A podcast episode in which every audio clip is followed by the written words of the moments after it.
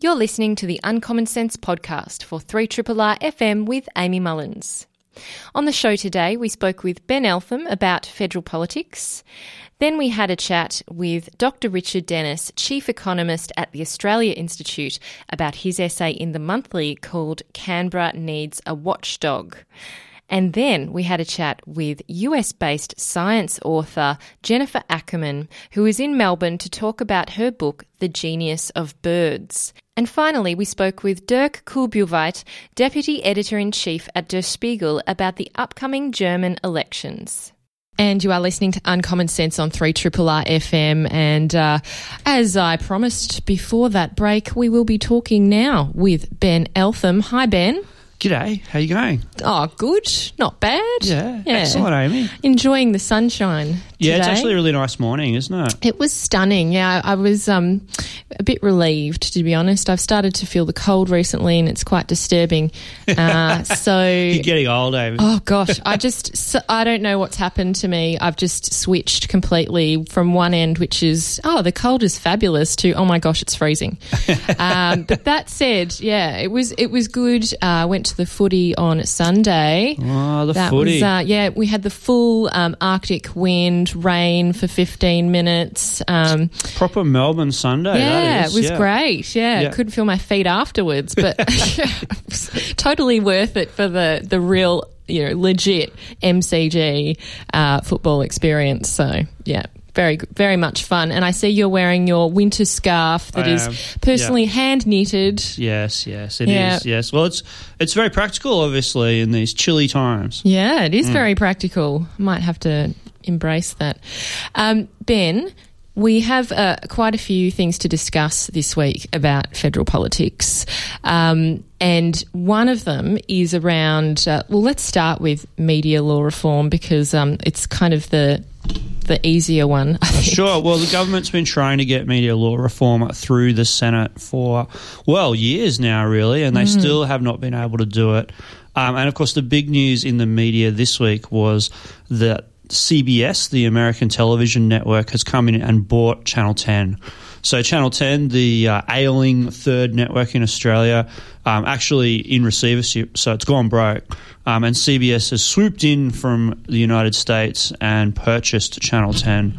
Yeah. And, and so um, that has implications for media law reform because uh, there was very heavy lobbying of the government by the Murdoch family. Um, th- mm. That family we know so well in the Australian media. yes. Um, to allow the the um, purchase of Channel 10 by Lachlan Murdoch, mm. basically. Mm. Um, uh, you know, and that would have required a change to the current laws, which have a sort of two out of three media ship, media ownership rule, which means that you can't own assets across all different forms of media, so screen, print, and radio. Um, and that's now really by the by because CBS has come in and bought Channel 10. Yeah, exactly. Well, we've now seen uh, Penny Wong uh, come out and say, well, of course, we now don't need uh, media law reform because that was apparently the point of it. Is it really such a short termist reform um, as, as Penny Wong is suggesting? Well, I mean, the government's so called reforms were really just a sweeping deregulation. So yeah. they were going to sweep away a whole bunch of real of laws and regulations. Uh, lots of changes to Australian content rules, by the way, um, and a complete sort of abrogation of any responsibility in the digital space. So, still, the government was going to do nothing about the Facebook Google duopoly. Mm. Um, there was going to be no local content rules enforced on any of the tech giants. So, I mean, I think there's plenty of law reform to be done in media. Uh, but clearly, there's no attitude, no no no desire for that from the government. No, really. Oh, I mean, I think the government will, will push ahead trying to get this bill through, but certainly just to save face. Yeah, you could see that Labor and, and the Greens and the crossbench won't agree to it. I don't think. No, and well, one of the reasons why this didn't get through was because the Nick Xenophon team removed their support. They weren't happy with um, Pauline Hanson's One Nation Party and what they really were pushing for, which was reform to the ABC and their charter, um, to really insert certain words to suggest that they had to be fair and balanced, um, and also to reveal the salaries of its top broadcasters. So, you know, that was uh, when push came to shove, the deal breaker for the Nick Xenophon team. Um, you know, do you think that it can come back from this?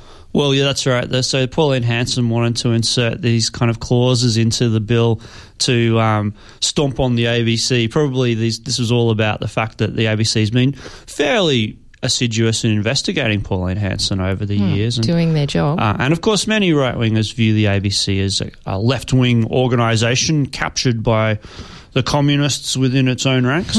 um, and so um, she was going to insert that fair and balanced clause. Mm. Now, um, there's a lot to be said for regulations that force media companies to be fair and balanced. But of course, the interesting thing about that is it would only have applied to the ABC and no other broadcasters or publishers. So, um, you know, there'd be, there would been no rule for News Limited, for example, to be fair and balanced. Classic. Um, and the salary thing was kind of interesting because many people pointed out that um, a similar a similar thing has happened in the United Kingdom with the BBC salaries being revealed, the top salaries there. Mm. And what that revealed really was a huge gender imbalance with uh, the men being paid way in excess of what uh, prominent women on the broadcaster were being paid. And so perhaps a little bit of sunlight wouldn't be such a bad disinfectant for the ABC on that one, actually. No, well, I, I can't argue with that, Ben. I'm all for uh, actually removing the gender pay gap where there is one in like for like roles. So yeah, and I think it's it's interesting too because you know there's a, a, lot of diversity within the ABC, but we don't really see it on the screen. No, you know, so um, I think it, the ABC's got quite a lot of work uh, to do on that kind of stuff, mm. and you know, it's still quite a hidebound bureaucratic organisation. Certainly, talking to the people that I know working inside it. Yeah, well, you know, SBS naturally are doing better on the diversity front, um, but it, it kind of is a contrast, really, to see SBS and ABC.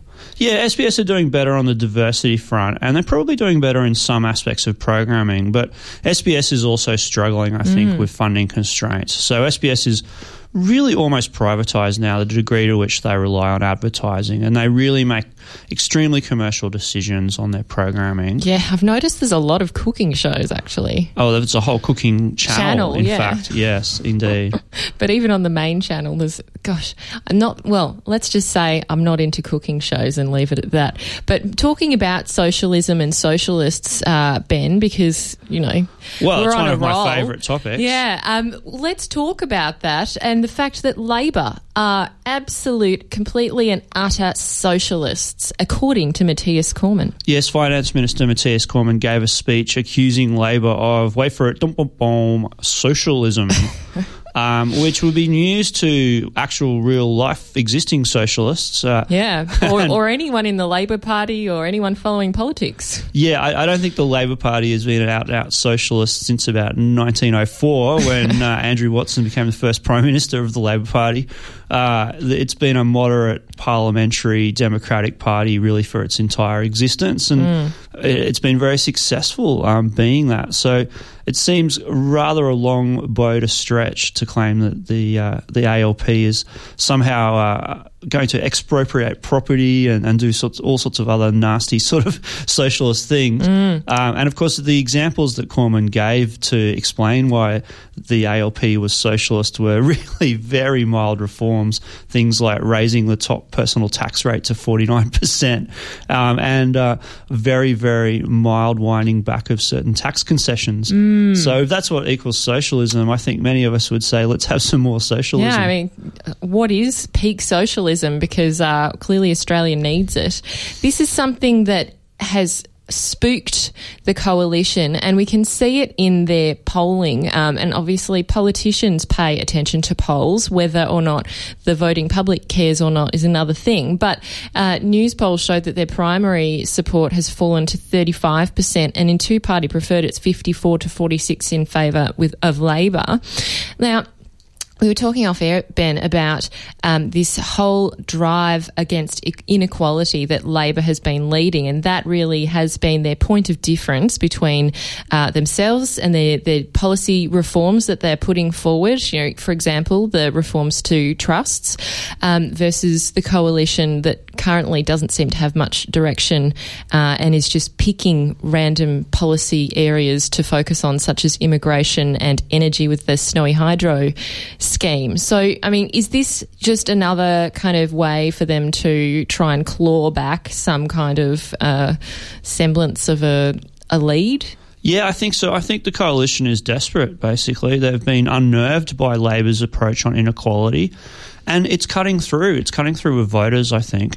And the reason it's cutting through is because it's real. You know, uh, there really is a, a, widening inequality in our society, and there's a an increasing insecurity. You know, people are finding it harder and harder to make ends meet, particularly at the bottom half of the income distribution. You know, for ordinary workers on average wages and below, you know, those people are doing it tough. And as we talked about a couple of weeks ago, real wages in this country haven't increased now for about five years, and household incomes are actually falling. Mm. Now, in a time of supposed economic growth, that's real pain. Um, and of course, we know that energy prices are going up. House prices are now out of reach of ordinary Australians in many of the capital cities. So it, it's it's getting increasingly hard, you know, for the middle class. And the coalition's really got no answer for that. Mm. You know, they, they really are struggling to come to terms with Labor's attack there. Uh, and, and, I think that's what's driving these wild claims of Labor being socialist, and, and also some of these distractions like uh, the the statue thing and oh, the yeah. latest crackdown against asylum seekers. You know, which really is desperate. I think. Let's just uh, briefly explain the statue thing for anyone who's has no clue what we're talking oh, about. I suppose we have to. Well, you dropped it, Ben. You uh, it's it my fault. Yes, sorry, sorry. um, so um, people are getting upset about statues. This probably actually goes back to what's been going on in the United States mm, uh, with yes. the protests against Confederate statues in the southern states of the US. There, of course, um, statues to Civil War heroes of the South, men who were well, openly racist and uh, fought a war to protect slavery. Mm. Um, of course, in Australia, we also have a controversial and in many cases dark past, and we have many statues to British imperialists, to explorers, uh, to white men who were involved in some cases in genocide, like John Batman. Um, so, you know, the, the debate about our history has started to roll in Australia as well. And that's given the politicians a, a platform to make, you know, their usual irresponsible claims. So Malcolm Turnbull's, you know, come out and, and basically said it would be outrageous if we were to pull down statues because, you know, that would be rewriting history. Yes, and then Bill Shorten said, no, we should not uh, remove statues, but we should alter the plaques or add something to the plaques to, uh, you know, modify uh, what is stated about about what really happened. Yeah, well, you know, if you talk to Indigenous people, they have a saying called the white blindfold view of history. And I think that's a little bit what's going on here. Once again, white Australia really struggling to face up to what really happened in this continent. Mm. Um, and, and, so it's always a perennially controversial issue, particularly for conservatives, of course, who, who see it as the thin end of the wedge and the beginning of a kind of American style identity politics in this country, which is apparently to be decried. Yes, of course. Well, it's really the continuation of the history wars, which doesn't seem to relent. Um, it, you have quiet periods, but it's still there. Yeah, well, it's it's one of history's longest wars, the history mm. war, and, and I mean the reason that we fight over history is is very simple. It's because history determines the present that we live in, and so of course people are going to have differing interpretations of history, and that's that's a great thing, I think. You know, but all I'd urge people on Triple R, Triple R listeners to do is to actually read some history. Yeah, it's called evidence. Yeah, and looking at your sources. Um, Absolutely, read some Ray Evans, for example, on the genocide, mm. the, the, the frontier wars that happened in Queensland. Exactly. Um, now, also, one final thing before we go, Ben. Um, asylum seekers. Uh, we've seen an announcement just about a day ago um, to talk about or basically the asylum seekers who came to Australia for medical attention because uh, they couldn't receive adequate medical support and attention over in Manus and Nauru. They came here. We've given them that attention. They um, were provided with some form of you know housing and uh, and very you know obviously uh, minimal income support because they are unable to work um, as part of the conditions of their stay here. Um, and we've seen not only has Peter Dutton suggested that uh, the lawyers who defend asylum seekers like these are un Australian, but the government uh, now intends to take away that income support and the housing that these asylum seekers have relied upon. What, um, where are they going to go, Ben, and what's going to happen? Well, I don't think we know where they're going to go. Um, it's pretty clear what the government is doing here. It's yet more of the exemplary cruelty that the government likes to mete out to asylum seekers. I think basically, whenever they get behind the polls, um, it's a way of resetting the political agenda. And they know that after 15 years of gradual cruelty towards people seeking asylum on, on our shores, uh, that this kind of stuff is still popular. You know, one thing that I have been slightly encouraged about is that Labor has actually opposed this. So perhaps for the first time in many years, Labor has grown a bit of a spine on this issue and mm. actually um, said that they, they think this is unacceptable. Well, it is. I mean, you can't just turf people out onto the street. Well, everything that we do to asylum seekers is unacceptable, in my yeah. opinion. I mean, the fact that we detain them in a jail without trial on foreign shores, that's unacceptable.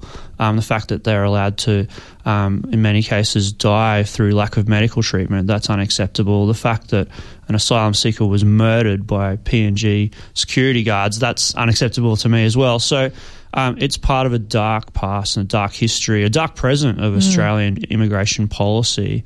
Um, and of course, with Peter Dutton having ambitions to be Prime Minister himself, you know, he's going to continue, I think, uh, with these kind of stunts. And that's what it is. It's a stunt to gain media attention, you know, get 24 hours of news cycle attention. And he'll think up something more cruel again next week, I reckon. It's a very sad state of affairs, that whole policy area, and um, no light at the end of the tunnel. Yeah, you know, and you know who I blame for this? And, and this might sound paradoxical, but I actually blame Labor. It's Labor's um, inability to oppose the government as the opposition on much of this policy that's allowed this policy to get to the place where it is. Now, Labor, mm-hmm. of course, reintroduced offshore detention back when Kevin Rudd and Julia Gillard were the prime ministers. Um, you know, so apart from a very brief period in the early Rudd years where we moved towards a more humane policy, Labor's also been in lockstep with the opposition on, uh, you know, stopping the boats mm. um, and uh, punishing people who seek asylum in Australia in order to deter them. Um, and, and the logical conclusion of such a policy is the situation we're seeing in Manus Island right now, where the, the camp's being closed um, and people are basically being told to fend for themselves in Papua New Guinea society, you know, one of the poorest and least secure countries in the world. Absolutely. And I think anyone who follows politics uh, may remember that Labor conference where there was such a huge debate within the party about whether they should take that position. And clearly, you know, the result was that they did take it. But uh, perhaps we need another debate to um, reset this broader issue around inequality, Ben. Yeah, I mean, it's time for Labor to face up to this yeah. one, I think. Um, if they're going to talk about inequality in uh, society more broadly, then it's time to redress some of the worst inequalities, which are some of these ones that they've created really in immigration policy. Absolutely. Thank you, Ben, for coming in to chat with us about federal politics. It's always wonderful to have you with us. Thanks, Amy. That was Ben Eltham, National Affairs Correspondent for New Matilda, and a regular guest on this show to talk federal politics. Yes, you are listening to 3 R FM, and this is Uncommon Sense. I am absolutely delighted to have with me on the phone from Canberra Dr. Richard Denniss, who is Chief Economist at the Australia Institute and, uh, and has written a piece in the monthly which has just come out uh, yesterday and it is entitled Canberra Needs a Watchdog. Thanks, Den- uh, Richard, for joining us. Good morning. Morning. So, uh, this is something which has been, well, it peri- periodically comes up as an issue because, uh, you know, we see various shady, uh, questionable actions from our politicians, but uh, really not a great deal of. Um, uh, independent oversight to be able to hold uh, these people to account, to investigate, to look into what they've done, and then to independently rule on their actions. And you, in your piece, uh, talk about the states and uh, and basically how all of them uh, have one and two, uh, you know, territories are setting them setting them up. So really, it is just the federal government that's out of step on this, aren't they? That's right. So, I mean, every now and then we, we hear calls for uh, a corruption watchdog in Canberra. Um, over the last couple of decades, it has come up, and, and every time it's been either ignored or dismissed as, as entirely unnecessary. But of course, every couple of years we uh, we see scandals like we saw last year with the travel entitlements and uh, former Health Minister Susan Ley's very regular trips to the Gold Coast uh, you know, potentially to buy property while she was there. And while we have these media storms, absolute media storms about the possibility that a politician might have accessed a, a couple of hundred dollars worth of flights or a couple of hundred dollars worth of cars, uh, the federal parliament is responsible for handing out over $400 billion per year in taxpayers' money. And, and, and while we get intense media scrutiny on the potential impropriety of parliamentarians when it comes to travel, uh, we're supposed to take at face value claims that there's no need for an independent corruption watchdog to ensure that parliamentarians, public servants, their contractors, or anyone else uh, is, is engaged in systematic and deliberate corrupt conduct, the kind of conduct that we know is not uncommon in local government or at state government levels. Yes, and so clearly, you know, no government, no potential government could be immune from corruption from from any element, uh, and obviously, you know, a federal body would oversee all parliamentarians, not just the government. Uh, let's talk about some of the, um, I guess, issues that come up uh, that a a, a federal ICAC um, would oversee or potentially uh, have their eye on. So, um, and by I'll just read out what ICAC means. If anyone is um, not au fait with this, it's the Independent Commission Against Corruption, and and obviously uh, New South Wales has one of the the better, more well known ones because they have uh, had many scalps in recent history. Uh, but you talk about um, a range of former federal ministers who uh, are now engaged in, in business and in lobbying um, that, you know, it does create conflicts, but who oversees or, um, or, you know, prevents any of these kind of conflicts of interest from occurring? Well, that's right. At the moment, we're just supposed to take on face value that politicians will voluntarily comply with a voluntary code of conduct uh, which exists for former ministers.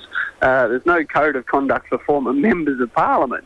So we have a very partial voluntary scheme at the federal level when at the state level, so taking the New South Wales corruption watchdog, for example, uh, we, have got former ministers in jail because uh, they were uh, found to be uh, corruptly, criminally uh, you know, uh, exchanging favours for, for, for money. It's uh, the idea that this kind of conduct is possible at the state level, is possible at the local level, uh, but impossible at the federal level just simply beggars belief. So, uh, in an environment where we've got former ministers running around uh, working as lobbyists for industries, we recently learned that the, the, the former minister for small business who's now uh, head of a peak body for small business, was actually on the payroll as a lobbyist for the peak body before he'd resigned from Parliament.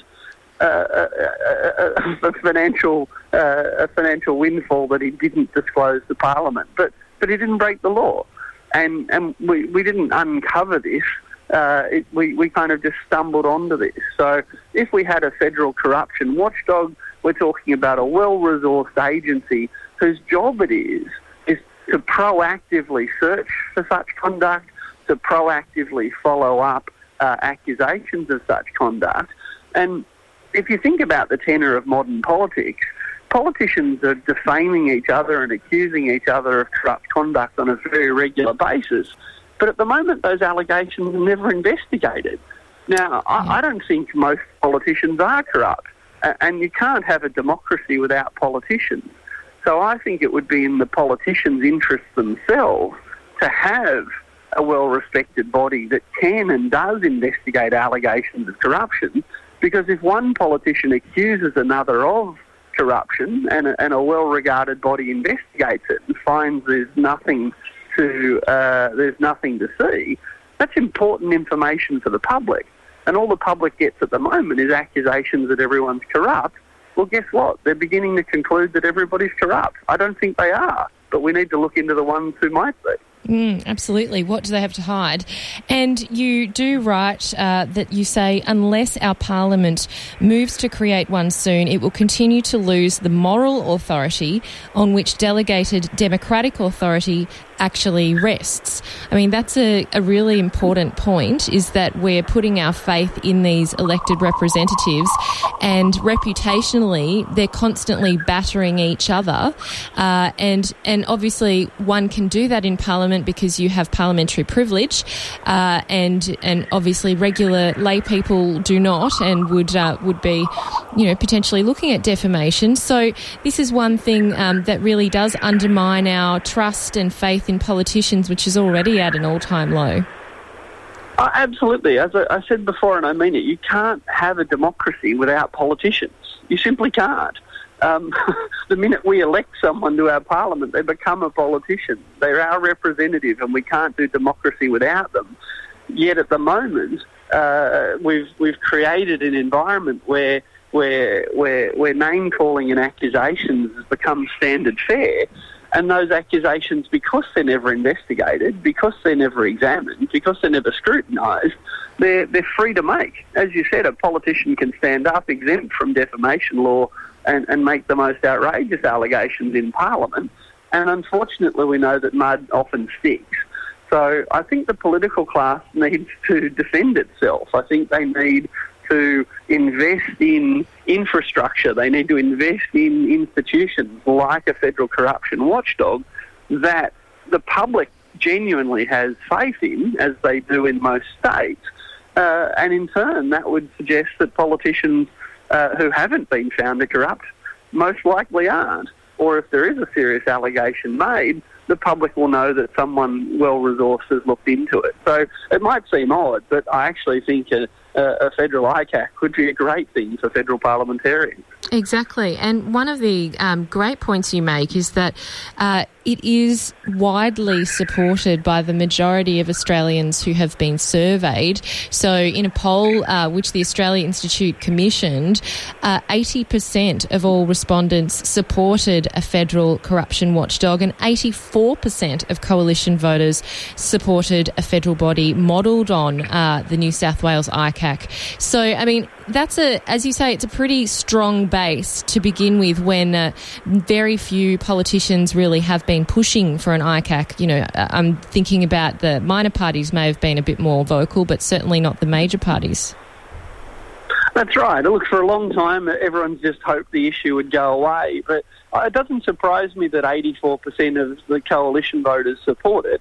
If, if you're worried about government waste, if you're worried about taxpayers' money being wasted, then surely the conservative thing to do is, is, is, to implement law enforcement bodies with investigative powers specifically aimed at ensuring we get good government. So accountability is not a progressive issue, and, and the fact that the Australia Institute survey shows such strong support amongst coalition voters shows really the only barrier here is the uh, is is is uh, is the status quo yeah, the biggest barrier is the status quo. We don't have one right now, mm. and it's a scary thing potentially to implement one. But other states have done it, um, and yes, you know, ministers have resigned, premiers have resigned.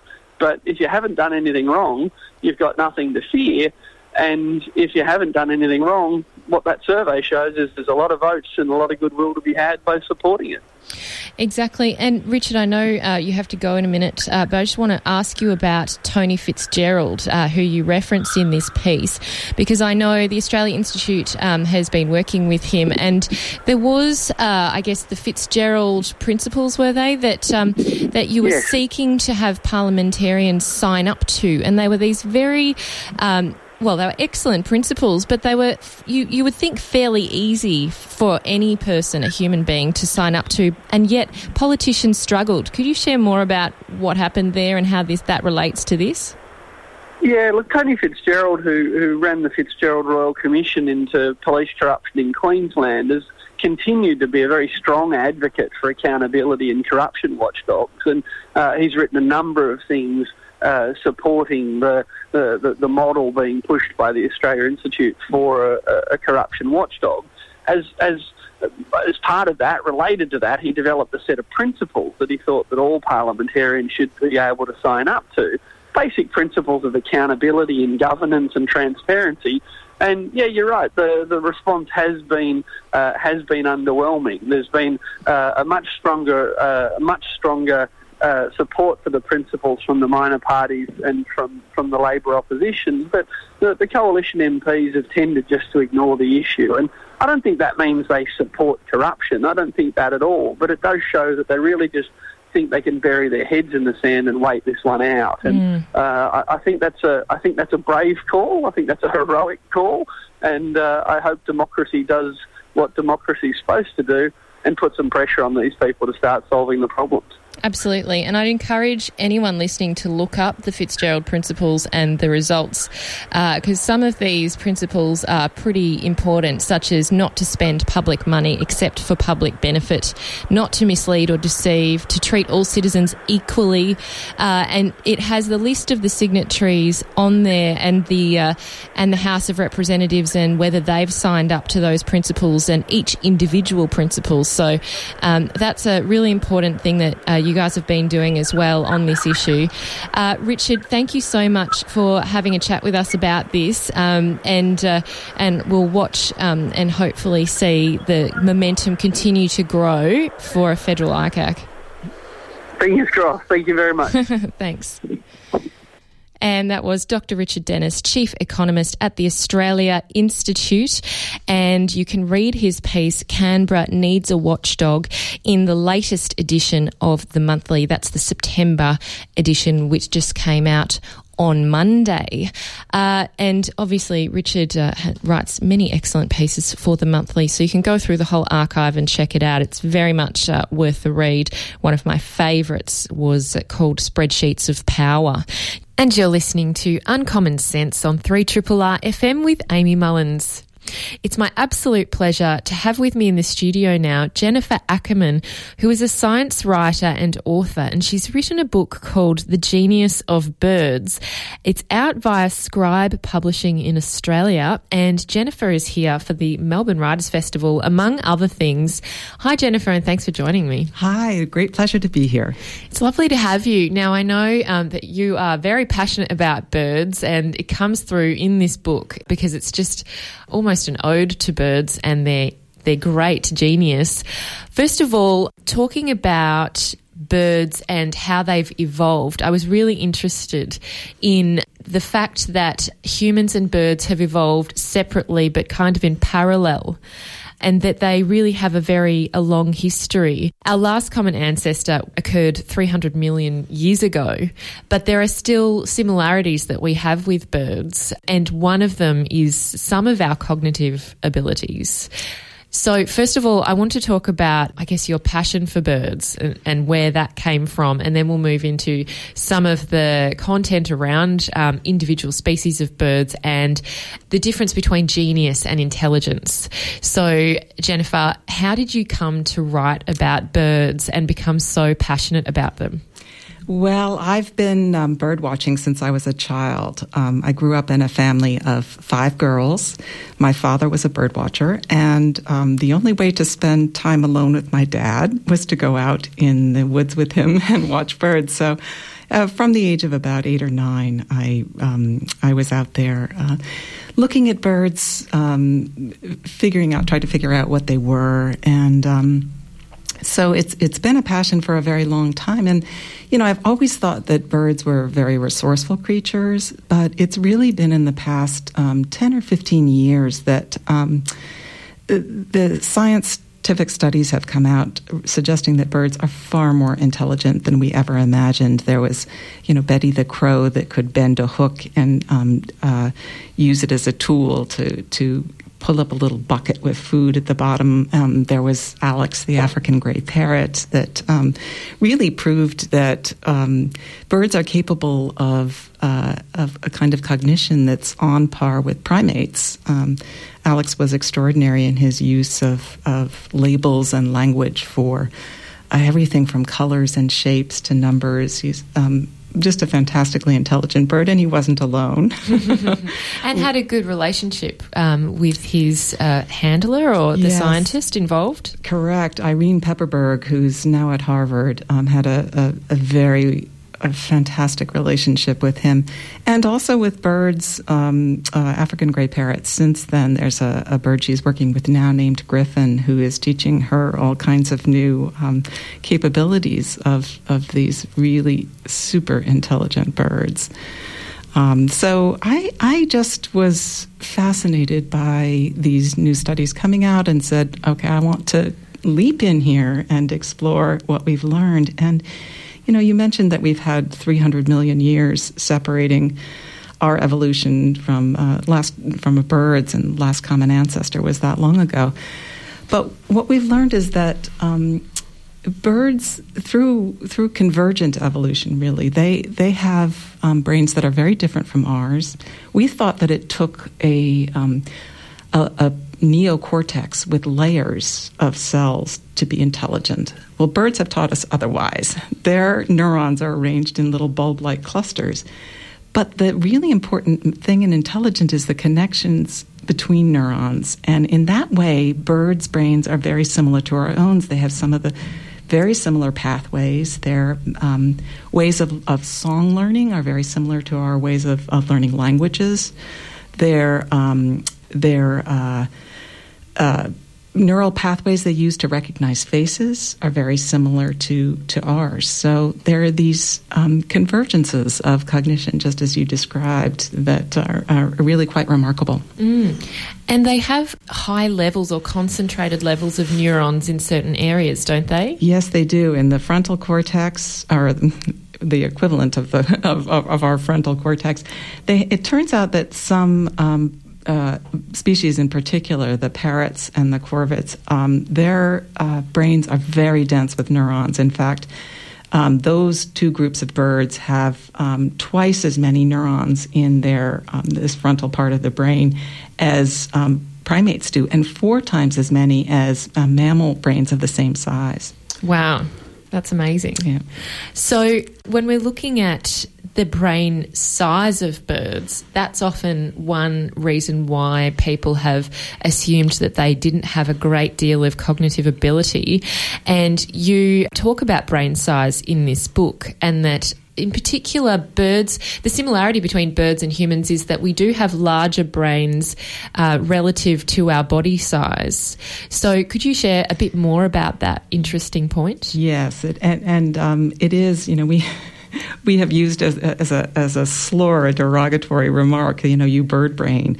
But um, it turns out that that um, some birds, anyway, have brains that are surprisingly large for their body size. It is called relative brain size, and it is similar um, to humans. So, if you look at the, the, you know the size of a bird's body, its brain is in fact um, quite large, and this is true for uh, corvids like um, you know uh, crows, uh, ravens, uh, jays. But it's also true for small birds. Um, one of the birds that's very common in the U.S. is the chickadee, and it has a very large brain for its very tiny body size. So, yeah, it's a it's a it's quite a a, um, uh, a remarkable feature of their um, their brains. Absolutely.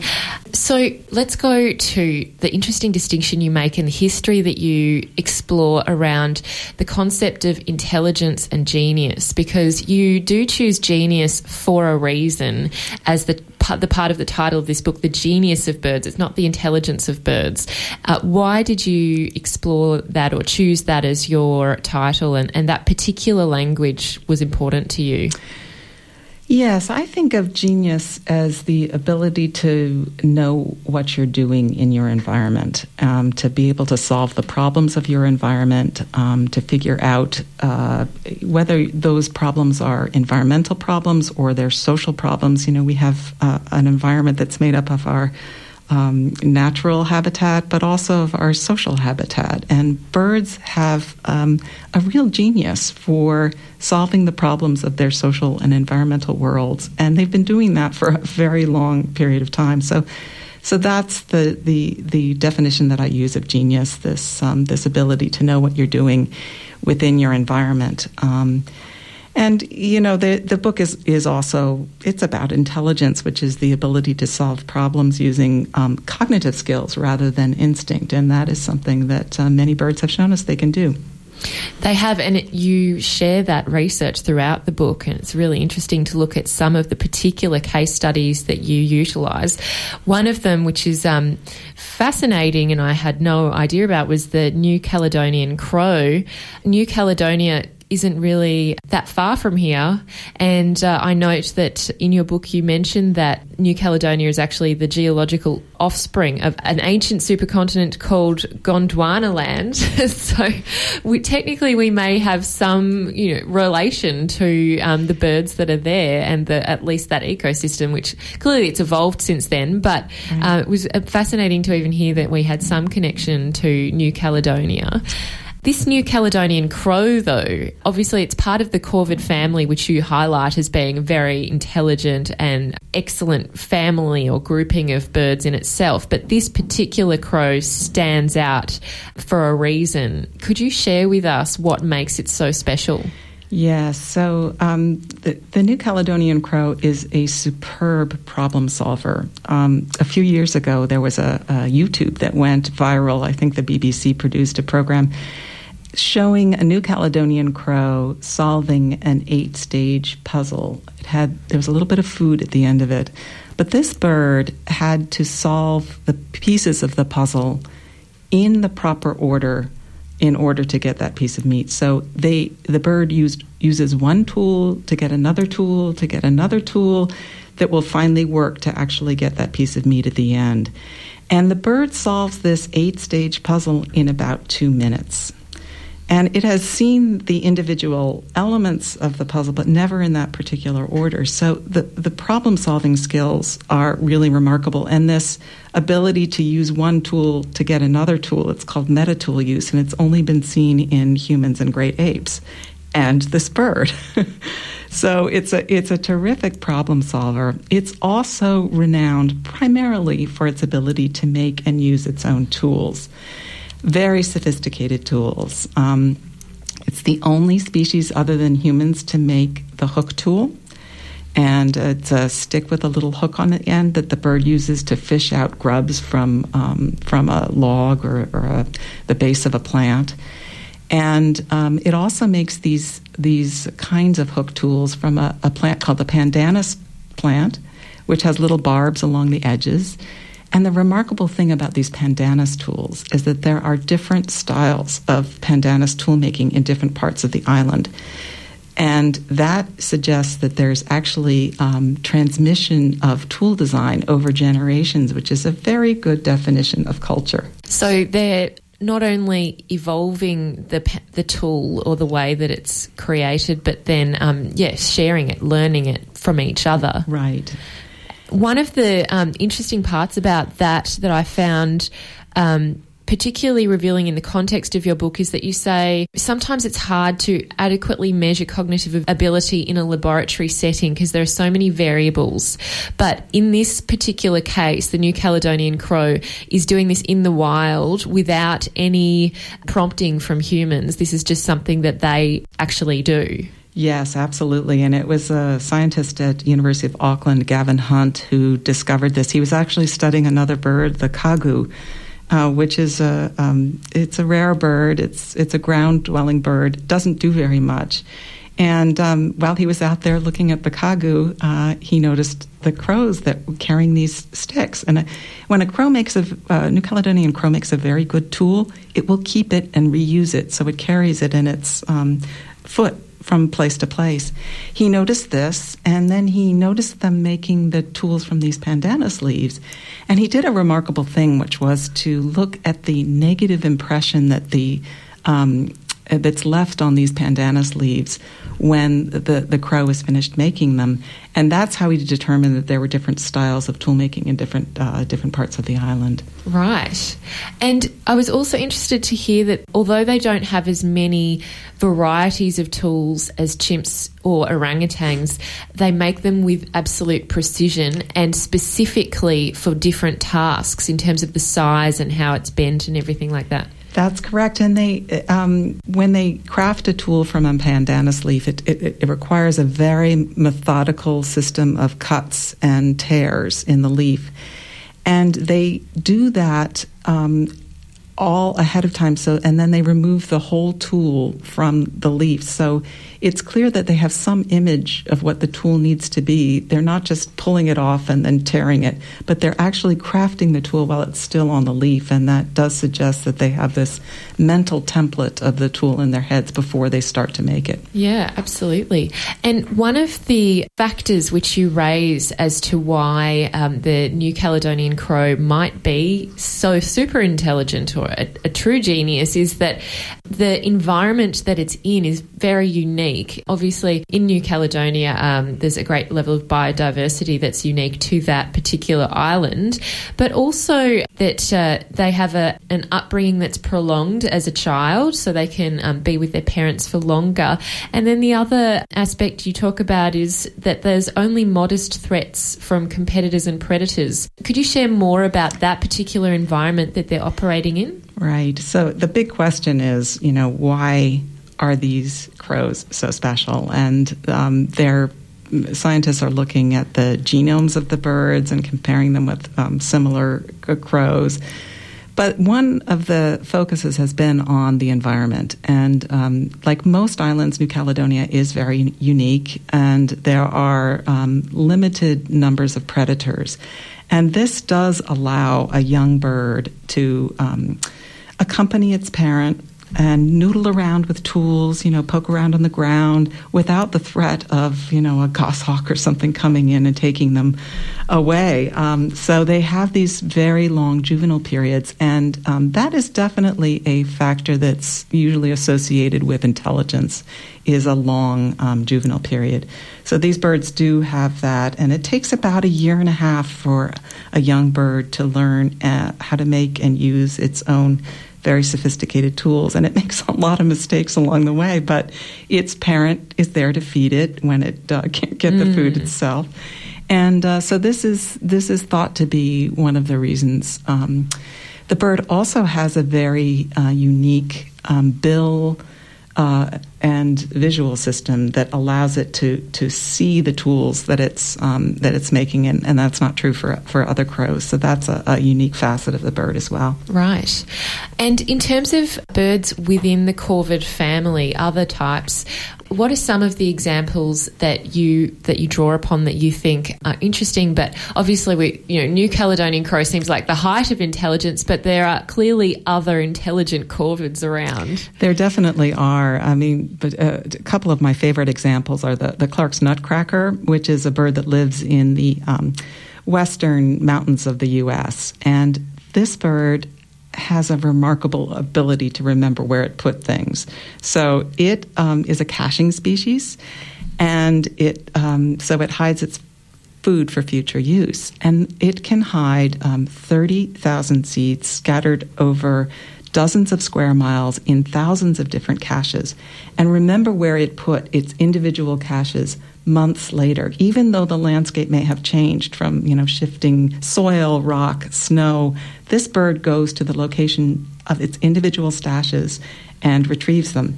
So remarkable um, spatial memory in, in that species. Um, another bird, the, the western scrub jay, also a corvid, it can remember not only uh, where it buried its food, but what it buried and when it buried it. So it um, caches different kinds of foods like uh, insects, nuts, um, worms. Some of them are perishable, some are not.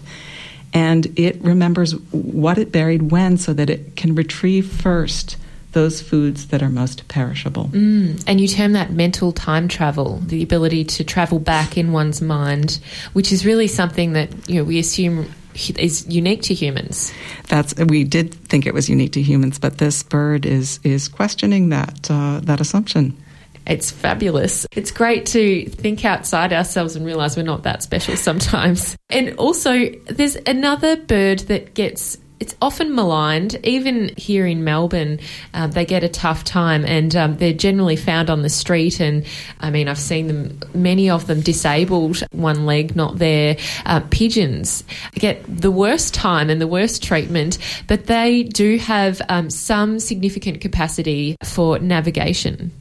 Yes, they have a capacity for navigation. I, I also want to just say um, yeah. I, I, grew very fond of pigeons while researching this book. Um, they're really, you know, the expression you pigeon brain could be considered something of a compliment because they, they have a, a, an extraordinary visual memory. So they can learn and recall um, up to a thousand images, um, and they store them in long term memory for at least a year. And they can discriminate between um, different letters of the alphabet, different human faces. Um, they're really very adept at this this um, visual discrimination, and then they have this amazing capacity to navigate, um, to get to places they've never been before, and um, this is a a really remarkable phenomenon. And scientists think that um, pigeons and other birds navigate using a map and compass system. Um, so it's kind of a collection of cognitive tools that are the natural equivalent of our GPS, our satellite navigation, our compasses. But all these things are, are uh, wired into the bird's brain. Mm. And they use different kinds of information um, from sun and stars, from magnetic fields, uh, landscape features, wind, sound, even smell. And all of this information is funneled into their brains and then used to guide them to their destination. One of the um, uh, uh, quick story I want to tell yeah, you about uh, about navigation is not in the pigeon, but in a small bird called the white-crowned sparrow, which um, uh, migrates in uh, the U.S. from Canada south to Mexico along the west coast, and the, st- the story I like to tell about the, the extraordinary navigational abilities of these birds is scientists um, uh, captured uh, 30 birds total, I think 15 adults, 15 juveniles, when they were on their migratory path southward. And they um, put them in a crate and they loaded them onto an aircraft and they flew them uh, more than 2,000 miles across the country to Princeton, New Jersey. And then they released the birds there to see what they would do. Well, those birds, the adults and the juveniles, found their way back to um, directly head to their wintering grounds in Mexico. So even though they had no idea where they were, they were released within hours. They were they were beelining back to their uh, to their uh, the location they were headed for. That's phenomenal. Yeah. So, talking more about different kinds of birds and their unique skills. I know some people will be able to relate, uh, certainly in coastal areas here, but obviously I, I, think it may even occur in the city where there are these birds, is the cockatoo. And its unique, annoying ability to some to be able to open bins. and also, well, apparently they can pick locks. Yes, they can. They're they're. I think cockatoos are extraordinarily um, uh, intelligent birds, both in terms of this um, the, the, ability to solve physical problems, but they're also very socially sophisticated. And social intelligence is is highly developed in birds, and in birds that flock like cockatoos, um, you know, they have a very complex social world, and they um, they have developed some very sophisticated social skills to navigate that world. Yeah, and what do you think it is that makes them so curious or determined to, you know, defy forces of gravity, which is a bin lid, you know, a heavy bin lid? People actually have to put chains over the top of them, something to weigh it down, yes. and even then they can be quite clever. Yeah, it's true, and it's it's uh, it's uh, not just cockatoos. We have ravens in uh, Alaska that do the same thing. They'll lift up a, a you know huge dumpster lid and um, to get to and then work together to do it right um, which is really, i think a remarkable thing yeah that is amazing so one of the things that strikes people about birds is that group dynamic as well as just the individual. And so you talk in your book about flocking behavior and how that happens and how they communicate with each other. Could you share a bit more about that? Yes, so flocking is a very interesting phenomenon because um, you, look at it and it looks like those birds are moving as one organism. You know, it's this tremendous unity of movement. And it was thought at one time that there was some kind of thought transference going on. Um, and that turns out not to be the case. What really um, is happening in uh, flocking behavior is that each bird is paying attention to the movement and direction of the six or seven birds around it and responding to those signals. And what we see is this beautiful sort of curtain of movement but it is actually emerging, this complex behavior is emerging from um, birds following a few simple uh, rules. Yeah, in that regard, they look a bit smarter than they are, but doing something really phenomenal that we still can't do ourselves. Exactly. It's really interesting. And that's one of the tensions that's in this book. And you are very measured and even handed about this is that you're not trying to overstate what some birds can do. And just because they're really uh, have genius or cognitive ability in one area doesn't necessarily mean that you're saying they're a genius in general in every area. In terms of your research and looking at these different birds, what formed your view as to how you could look at genius? Because you do um, mention a scientist, Louis Lefebvre, and he talks about um, general cognition and that as being something that's um, important and relevant to birds. What, what's your view on that? Well, so there is a divide in the scientific world between people that think that um, the intelligence of birds is what they call modular, that it's very um, limited to a particular area, and that the bird has evolved intelligence in that area.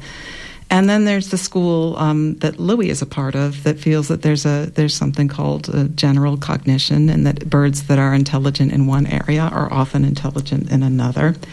And uh, I think the world is moving um, toward Louis' direction, um, and and I think that that's probably true. You know, we are still in um, the kind of infant stages of being able to measure bird cognition to understand intelligences that are unlike our own, and so I think we have a, um, a, a tendency to underestimate. Uh, birds in different areas and to not know how to measure their particular abilities. So we're just beginning to learn how to do that. One of the interesting things that Louis did was um, to d- invent a scale of intelligence. Um, to measure intelligence in the wild, in the bird world. And um, he did that by looking at examples of um, innovative behavior in birds and he went back through, I don't know, 75 years worth of journals looking for these reports of, of, of, unusual, innovative, inventive behavior in birds. And then he divided those by family and he came up with a, a scale based on this um, capacity in the wild to do new things in response to um, challenging situations. And I think that's actually a, a, a quite. Uh, reliable measure of, of intelligence. Yeah, it's a really interesting approach. It's kind of like a meta analysis of, of reports on birds. Exactly. And you do say that he came up with more than 2,300 examples from hundreds of different species. So it's quite a rigorous sample there. It is. And, um, and the, the, um, the scale that he developed is, is, um, is turning out to be quite accurate in many ways. So, um, you know, it's not surprising that the corvids and, and parrots parrots at the top of the scale, but there are also um, surprises, herons, um, kingfishers, uh, and smaller birds like sparrows, tits, finches that are um, really capable of this very inventive and um, uh, innovative behavior. Mm. And also, you mentioned those that are on the lower end of the scale, such as quails, ostriches, turkeys and nightjars, but there's also an Australian bird that is not as intelligent as we might think, or at least Australians, being the patriotic people that we are, would think our uh, our official bird on the coat of arms might be smart. But um, there's a funny story that you recount about about Louis talking about birds, and when he was asked about the, the least clever bird, he uh, he mentioned the emu. Could you share with us a bit more about that? Yeah, he was on a radio program. So this this um, when this paper came out, there was a lot of, of interest from the press in it. You know, here you had your first scale of intelligence for birds, and and um, you know, Louis was asked what birds were at the top, and he said, you know, the crows and the ravens, the jays, the parrots, and what was the bird at the bottom? And he said, the emu. And um, when this was announced in the Sydney papers, it really did create kind of an uproar. he got a lot of nasty mail. And and you write the headline read Canadian researcher names national bird of Australia world's most stupid bird. I was struck. Sorry, go ahead. I was just going to say that yeah. I think in the emu's defense, mm. Um, the, the, the studies recently suggest that that uh, emu ba- brains actually have um, a, a, a, density of neurons that's um, that it's equivalent to many mammal brains. So you know, we're, as I said, we're just mm. beginning to understand how to measure bird intelligence. So the emu may have aspects of intelligence that we're just not capable of measuring. Yeah, we can't identify. Right. And that's interesting also because it's relative within the bird family. So you're saying there that they they are comparable with some other mammals. So, you know, Right. They may be smarter than other mammals. Yes. or at least some of them. Yes. Yeah. And it did strike me that you you were talking about um, the emu in part of the emblem and that it reflected uh, like the reason why it was chosen was because it was about forward movement in Australia progressing and not going backward, and that we were actually uh, a little bit unaware that kangaroos and emus can move backwards. it's really quite funny. Yes. Um, but yeah, that's. I think we might need to correct the history there and do something about it. I'm not sure that emu will get removed though. Uh, so looking at at some of the other elements of this book, you do visit Louis in Barbados, and there are a range of uh, birds there that he finds really useful to study in the wild because you say they're very tame. So, or some of them are very tame. There are others that are particularly shy. And I was really interested in that contrast that you draw between two particular types of birds that he uses um, as a comparison point and the, the kind of really differing personalities that they have. Because within genius and this intelligence, these birds seem to have personalities, different types of ways of behaving that indicate a, a, different type of personality.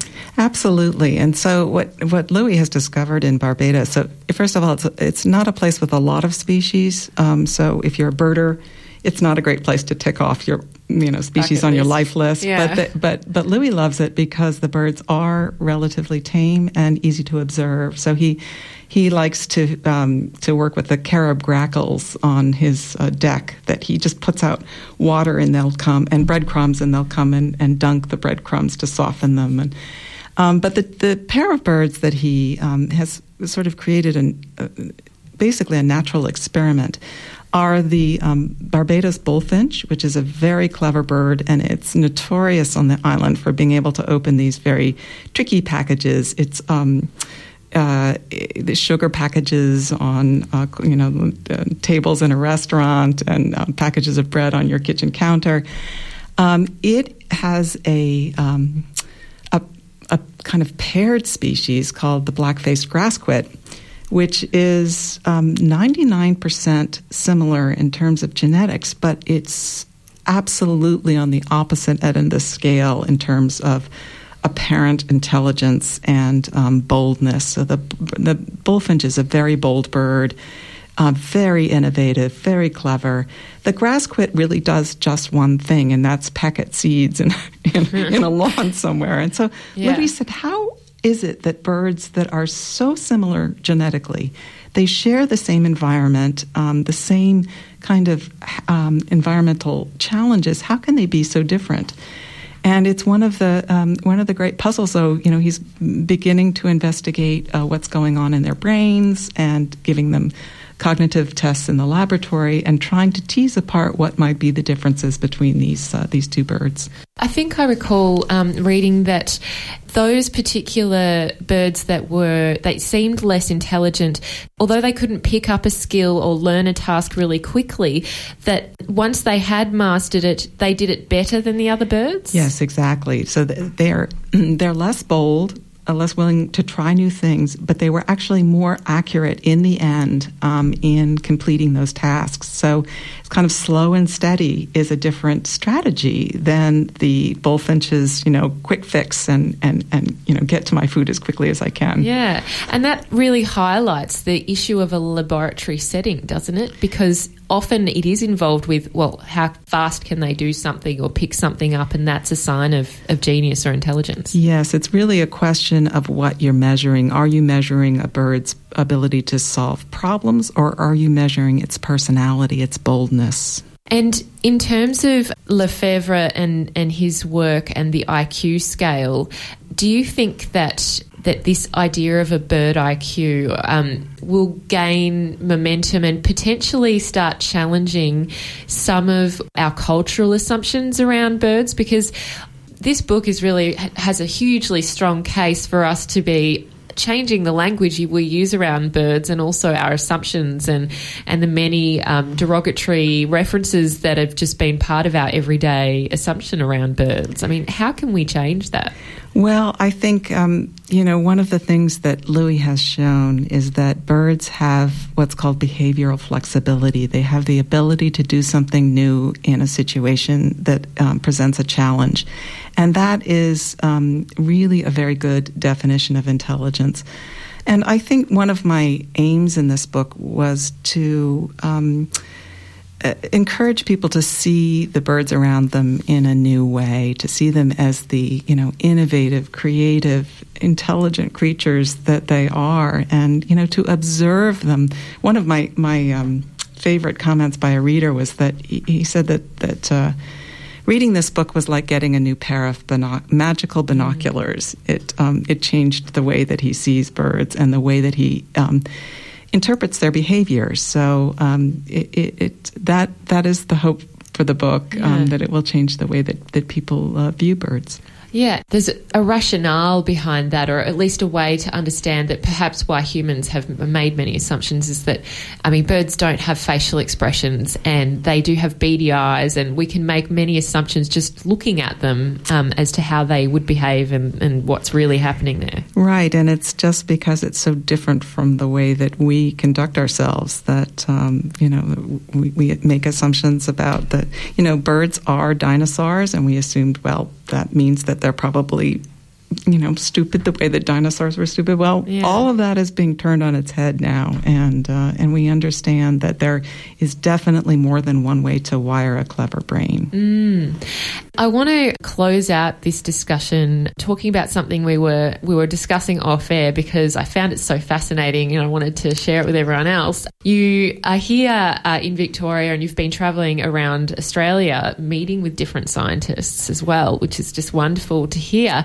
And and um, you mentioned that you were going to go to Toolangi State Forest, and that, well, obviously, um, any listeners might know that's one of my favourite places, and uh, we spoke about that only a few weeks ago, um, talking about the mountain ash forests in, uh, or trees, old growth trees in Toolangi State Forest. But uh, I did play at the end of that interview a clip of bird sounds, which I just showed you uh, earlier, and you were talking about the different kinds of birds that habitate in Toolangi Forest, and I found it really beautiful when I was there because they felt like they were just all surrounding you. Like it was just, you're in this theatre, but you couldn't actually see where the sounds were coming from. And they were so different but beautiful. And you identified a couple of birds, or one bird there that can mimic sounds really brilliantly. Could you share more about that? Yes, that's the, the superb lyrebird, which is just a, a, a fabulous mimic. And it, uh, when I was listening to your recording, I heard um, a call and I said, Oh, that's a whipbird," And then I said,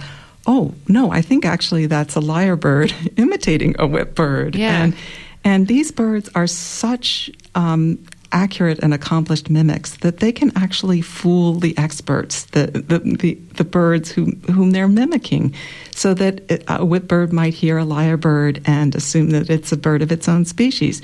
This is a remarkable thing. It's like um, a, it's like learning another language, but many languages and. And lyrebirds have, have really mastered mimicry, I think, probably better than any bird in the world. Because I mean, when they're mimicking that sound, they're mimicking a language. Do they know that what language they're speaking when they're mimicking it? Oh, such a good question. I don't know, but it's one Yeah. of the one of the things that I'm fascinated by is the, uh, and I will say that you know it's the male birds that are known for their mimicry, but the the females are also uh, superb mimics. So um, the female birdsong is is now being recognized um, as you know a very important. Um, uh, aspect of, of bird vocalization. Right. And in terms of bird song, um, there are oh, so many different sounds in each species. How has that occurred? Like, why do birds have so many different sounds? Well, that's a very good question, and one of the things that I'm investigating is these um, the range of vocalizations in birds and why they occur. Um, there are not just a variety of songs, but but uh, a number of birds have different dialects. Um, you know that they they're within regions and what is going on there and why do birds form dialects the way that we form you know local accents uh, regional accents it's just fascinating It is. Do you think magpies would have different dialects? I don't know, um, Yeah. but uh, it's a it's a very good question. I love the magpie song. I've um, had not heard it until I came to Australia, Yeah, and yeah. it's a very beautiful song. That and the pied butcherbird have just such gorgeous, haunting melodic songs. They do, and uh, I will play a clip that I, um, well, I recorded the Magpie song in Ocean Grove once, um, and I was just struck by how happy I thought the magpie sounded. I'm not sure if it was happy, but it just sounded from a human aspect um, that the birds were happy. So uh, I will play that as well to kind of illustrate our discussion. But thank you so much, Jennifer, for coming in. It was just an absolute delight to hear from you. Oh, thank you. I really enjoyed talking with you. And that was my interview with Jennifer Ackerman, who is a science writer and author, and she has written a book called The Genius of Birds. It's out via Scribe Publications, and uh, Jennifer was in Melbourne for the Melbourne Writers Festival, and uh, highly recommend checking out The Genius of Birds. Now, as promised, I'm going to play that recording uh, of a very vocal magpie. Um, I was just so surprised by the range of uh, vocalization that this magpie had and just how, as I said, happy it sounded. So uh, here's my contribution to nature recording.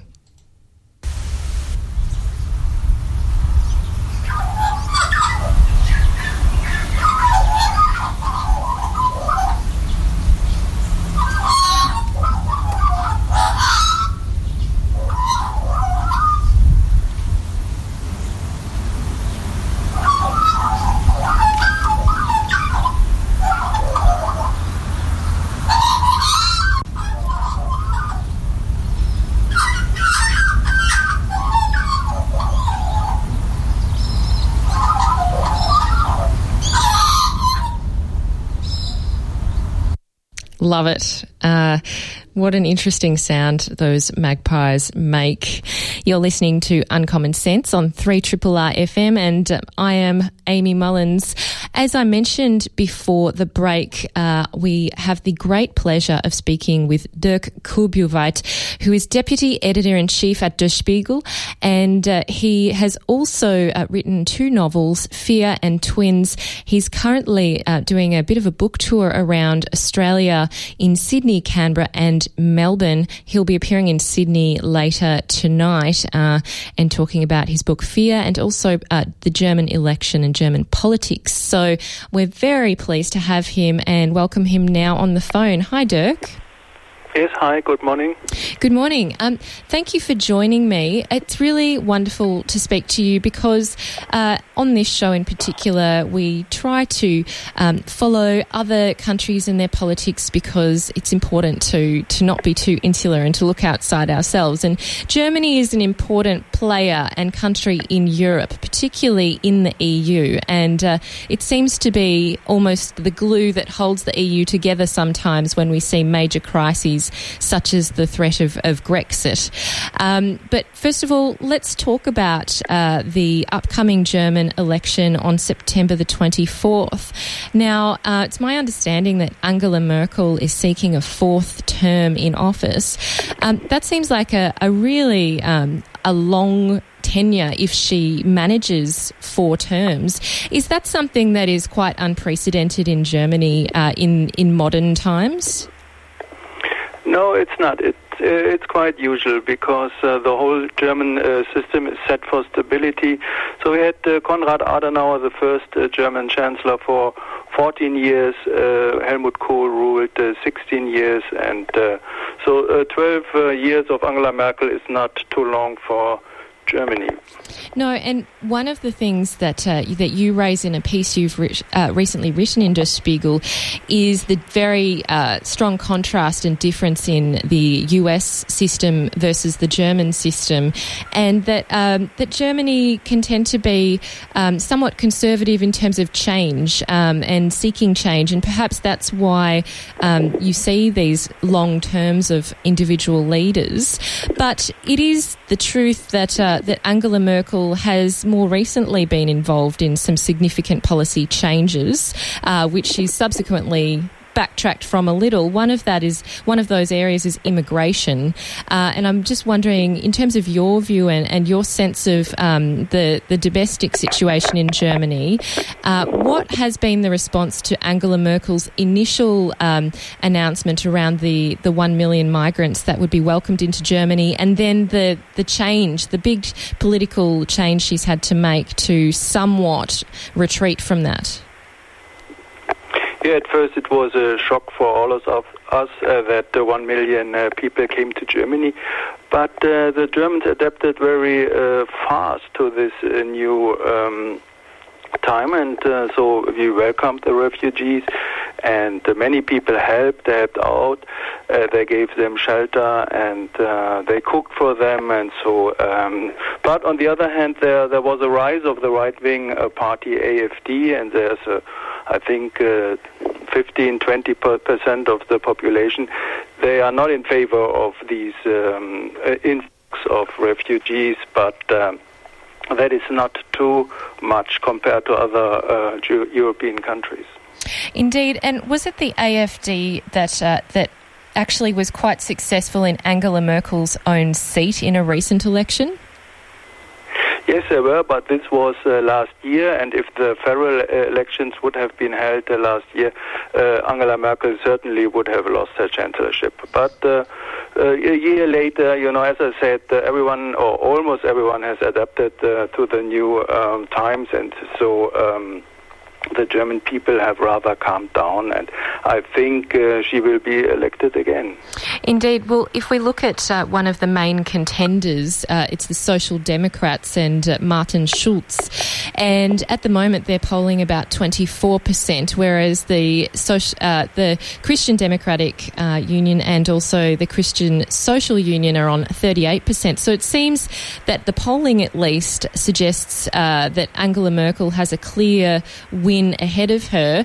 How reliable are polls in Germany in general? Well, they are not uh, very reliable as everywhere.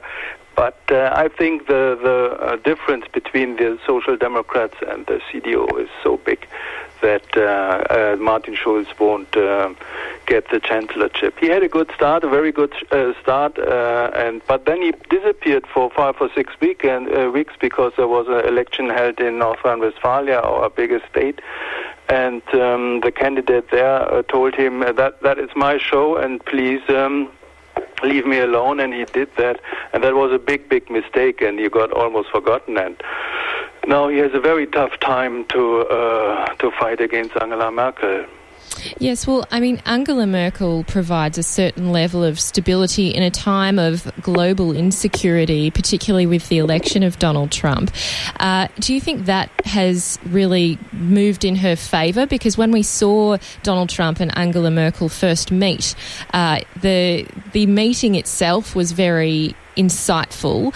And uh, I can certainly say for myself, I was uh, on her side and quite relieved that she provided such a strong um, kind of leadership and uh, and also that she seemed to um, to be one of the few principled leaders left in the world, um, or at least provided a very strong contrast against uh, a very wavering Donald Trump. What has been the re- uh, the response from um, the German uh, population to the election of Donald Trump? Trump uh, in, re- in relation to Angela Merkel and her leadership?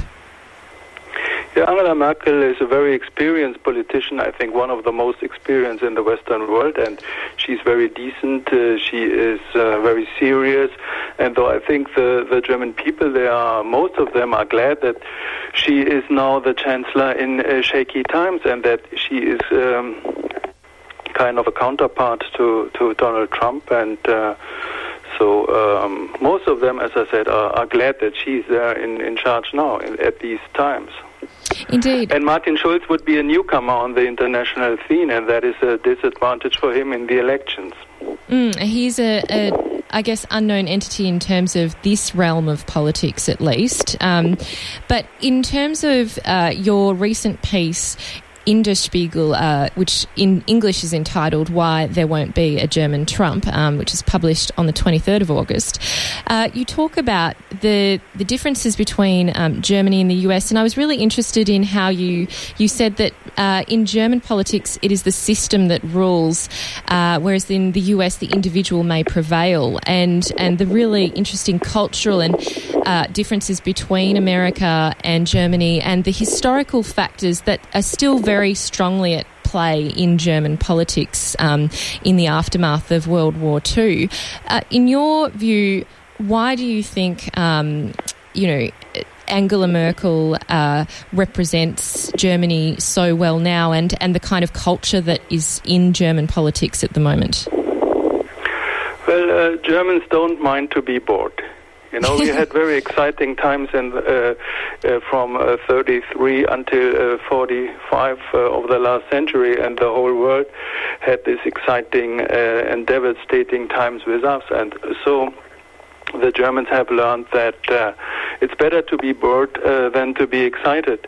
And they don't like uh, strong visions, they don't like pathos, they don't like uh, strong uh, emotions, and uh, they rather want a, calm politics. And yeah, they don't mind to be bored at all. And Angela Merkel is kind of a boring politician. You know, she doesn't talk too much. She, she doesn't show off any emotions, and uh, so she fits very well to uh, the German mindset.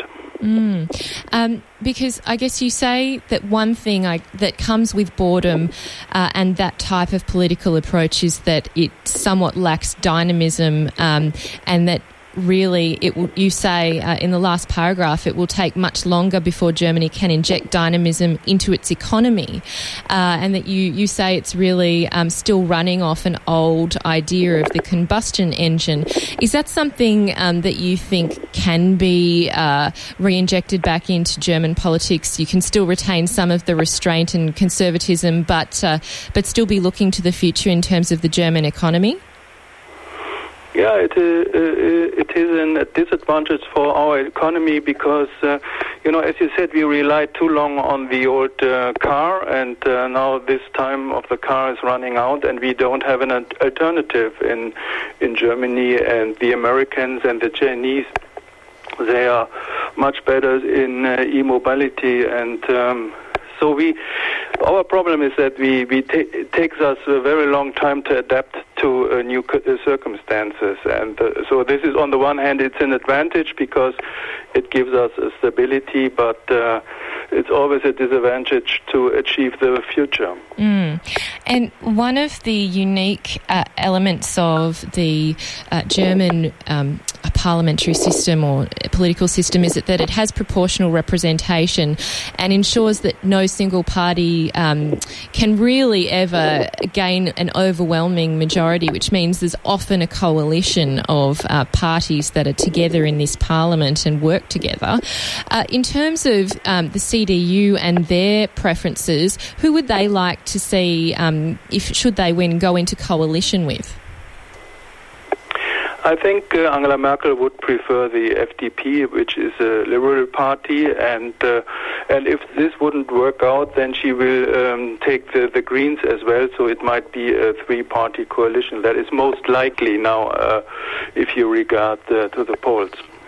And how, how well do those coalitions work? Because in Australia, uh, a hung parliament or a coalition or a minor government um, isn't really a, a, common thing here. Is it, are the parties over there very collaborative?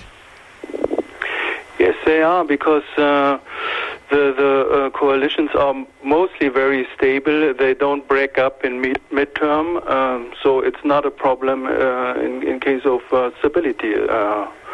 But you know, they always have to find compromises, and um, compromises are uh, not very beautiful. But uh, you know they keep the stability for our country. Mm, it sounds like we could learn a few things from Germany, uh, and also just finally. But um, we could learn from you as well. Really, and in what ways do you think um, that Germany could learn from Australia? I'd be really interested to know. I think uh, Australia is a more dynamic country, much more dynamic country than uh, than uh, Germany. Right. It's it's really interesting to see um, the different impressions that one gets about uh, each country because, uh, at least from my perspective, uh, it's really great that when when we look at over to Germany, we often see you know renewable energy and um, long uh, tenures of rent, so that people have housing security, uh, and often those are the things I think that Australians might envy about about Germany is their um, their manufacturing capacity, their engineering capacity, and and the kind of move to renewable energy. Um, but yeah, that's something perhaps that a, some Australians would aspire to and think Germany does well at. Hello, I, I can't understand you anymore because there's a certain beep in my phone. Oh, right. Hello? Are you right now? Hello? We're just having some technical issues. Can you hear me now, Dirk?